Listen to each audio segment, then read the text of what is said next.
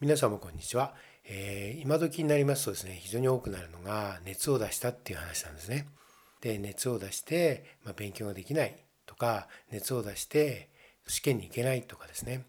いう話になるんですよ。まあ直前勉強できないのは困りますしましてや試験に行けないのはもっと困るんですけどでまた試験に行ったとしてもですね、えー、なかなか実力発揮できないということなんですね。でもちろんねここではですね医学的な話ではなくて心理的な話をいたします。えー、これね、まあ、言い訳なんですよね。いや落ちた時の言い訳。だから何か落ちた時の言い訳を考えなきゃいけないなあるいは逃げ道をね考えなきゃいけないなっていう時に出てくるのがまず一番手っ取り早いのが要はあの熱出すことですよね。もちろんねひどいもうちょっとひどくなるとですねなんかどこか骨折したとかですねが出てくるんですけどまあ大体そういうことをするんですねそれはもうなんか理由をつけるためになんですね落ちた時の理由をねなんで落ちたかっていう時の理由でまあそういうものを作っておくんですね。で人間ってそういうまあ何て言うんですかねそういう意味では生存戦略みたいのがあって自分を守るってことですよね自分を守るそういう戦略を持っているのでまあ言ってみればその熱を出すことが都合がいいわけでそうするとまあ言い訳ができるでしょ。だからまあなんとなくメンツが立ってまあ親も納得してくれるっていうことをまあ子供は想定してやるわけですよ。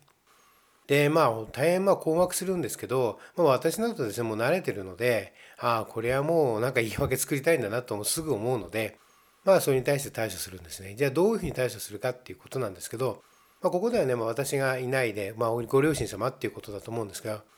まあ、ご両親様ねあのどういうふうに対処したらいいかっていうとまずですね大事なことは、まあ、そういうことの魂胆を見抜いていくことですね。あこれ単に言い訳なんだなということですよ。そこをはっきり。別にね、あの、慰める必要ないんですよ。あの、例えばね、理屈っぽくね、中学受験って通過点だからとかね、あるいは何でも全力をやることが大事なんだとか、そんな説教一切いらないんですね。逆に逆効果で、まずまず親とかね、周りの大人が、ああ、これは言い訳を考えてやってるんだなっていうことの、まず魂胆をまず見抜いてしまうことね。っていうよりはもっと人間のね、心理っていうものをよく知ることなんですよね。人間の心理って何かっていうことを、あるいは子供の心理ねこの場合だったら子供の心理。でも子供といってもその中学受験生というか小学生に限らず大学受験生でもそうだしまた大人でも実際は同じことをやってるんですけどもつまり言い訳の理由で作ってるんだっていうことをじゃあそういうふうにして自分を守っている。じゃあその守っているものは何かの何かなっていうことも見てあげるんですじゃあ何をじゃあそういうふうにして守ろうとしているんだよと。何から何を守ろうとしているんだなっていうことをこう理解しようとするんですね。そういうことがすごく大事になってきますね。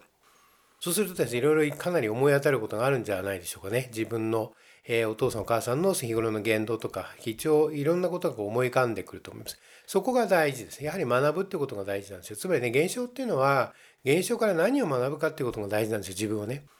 で、それが大事です。で、さらにね、もっと言うとね、つまりそういうことから、じゃあ自分ね、自分自身、親自身とかね、まあ私は私だ指導者だから、私自身の中に、そういうね、病気を言い訳にするような、あるいは人間のなんか口実を作るような、何かそういうことで自分を守ってきてないかっていうことなわけですよ。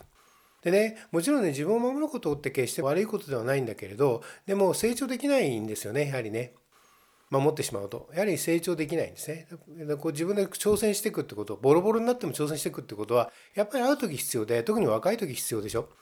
で、そういう気持ちがですね、年を取るとなくなってしまうとか、あるいはそれをね、この第三者的にね、この何て言うんですかね、解剖図を見るようにというんですかね、あのそういう客観的に何て言うんですかその冷めた目で見るんではなくてやはり自分自身ね自分の自分で自分のその何て言うかな血が出るでしょ？そういうことを考えると。ああ自分でこういうことも逃げてきたなああいうこと逃げてきたなというふうにして、まあ、同じ行動をいろいろやってるわけでそうするとさ自分で血が出るじゃないですか。ねすごく苦しいでしょ？でその苦しいっていうところが大事なんですよね。やはりそこで苦しむってことが自分っていうのは本当に愚かで逃げてきて自分でこう大事なことでもちゃんとこう自分でこう向き合ってこなかったなとかっていうことが見えまあいろんな場面で見えてくると思うんですよ。でそれをすごくまあ恥ずかしいし実際恥ずかしいことだしからそういう意味ではその社会的な責任も果たしてないしえー、まあ、まあ、もっと言えばお父さんお母さんに申し訳ないな自分のね申し訳ないなとかね、まあ、いろんなことを分かってるそれは人それぞれいろんなことが学べると思うんですねだけどまあそういう意味では血が出るような苦しさがあるそれはね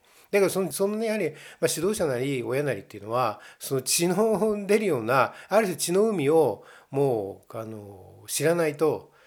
いけないんですね。やはりねそれをなしに子供を言うことを聞かそうとしても無理なんですよ。もう血だらけで私なんか血だらけですよもうね毎日ね。だけどそれじゃないと子供はまあ言ってみれば言うこと聞かないし実際子供は成長しないんですよ。だから子供をちゃんとその何て言うか立派な大人にしようと思ったらあるいは自立させようと思ったらもう自らがもう血でもうドロドロになるくらい血まみれになるようなそういう苦しさっていうのは当然味わうんですね。でそこから避けちゃいけないんですね。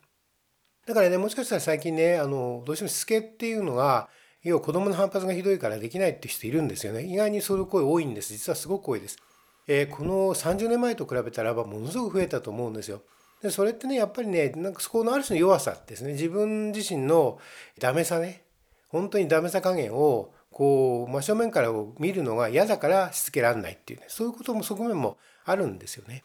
だからそういう強さを持たなきゃいけないしやはり日本人っていうのはそういう強さを持って自分というものを反省して顧みで自分の人生をさらに良くしていくってことですねあるいはそれその結果周りも良くなっていくってことなんでやはりそこからはもう逃れられないんですね。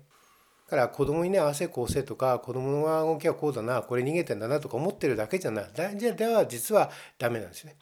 自分の中でこれを同じことやってないかなと思って振り返ってそしてもうその苦しさをねで言ってみればね子供もそれで成長してるわけで苦しいんですよ実はねそういう言い訳作ってるなとかっていうこともそうなんだけどだけどやっぱりそれはねの成長とか自立の一過程でものすごくもがき苦しんでる苦しみなんですよ。それをねこう他人事じゃなくてやはり自分もそうなんだなと思って苦しむっていうことはやはり必要になってくるんですよね。どうしても必要なんですよ。ここをねきれい事でやってると、えー、あるいはそのすごく距離感を持ってねやってるとダメなんですもちろんその距離を持ってみるとちょっと違いますよ。だけど自分のその、えー、冷静にこう人をさばいてねあれ子供がこうこうこうだからこういうメカニズムでこうだって言ってるだけでは子供はうまくいかないしそれ子供は成長しないしまたましては自分も成長しないんですね。自分がこう血みどろになるようなそういうことね痛いですよね本当に痛いですよだからそのもう自分っていうのは何なんだと思うんだけどあるいはそこをやはり見ないといけないんですよね。ということであのまあお子さんこれね聞いてらっしゃる方でも「え試験直前なのにこんなね39度とか40度の熱出したってどうすんの?」とかってもしかして慌ててらっしゃる方もいらっしゃると思うんですが、まあ、それも人情としては当然なんだけど、まあ、それはそれとしてここをそういう自分を見つめるっていうことね自分自身を見つめるっていう強さを持っているってことは逆に言えばそういう強さを持ちなさいっていうことのメッセージでもあるので。それをまあ逆に言えば子供にですねそれを教えていただいてるっていうことなんですよね。ありがとうございました。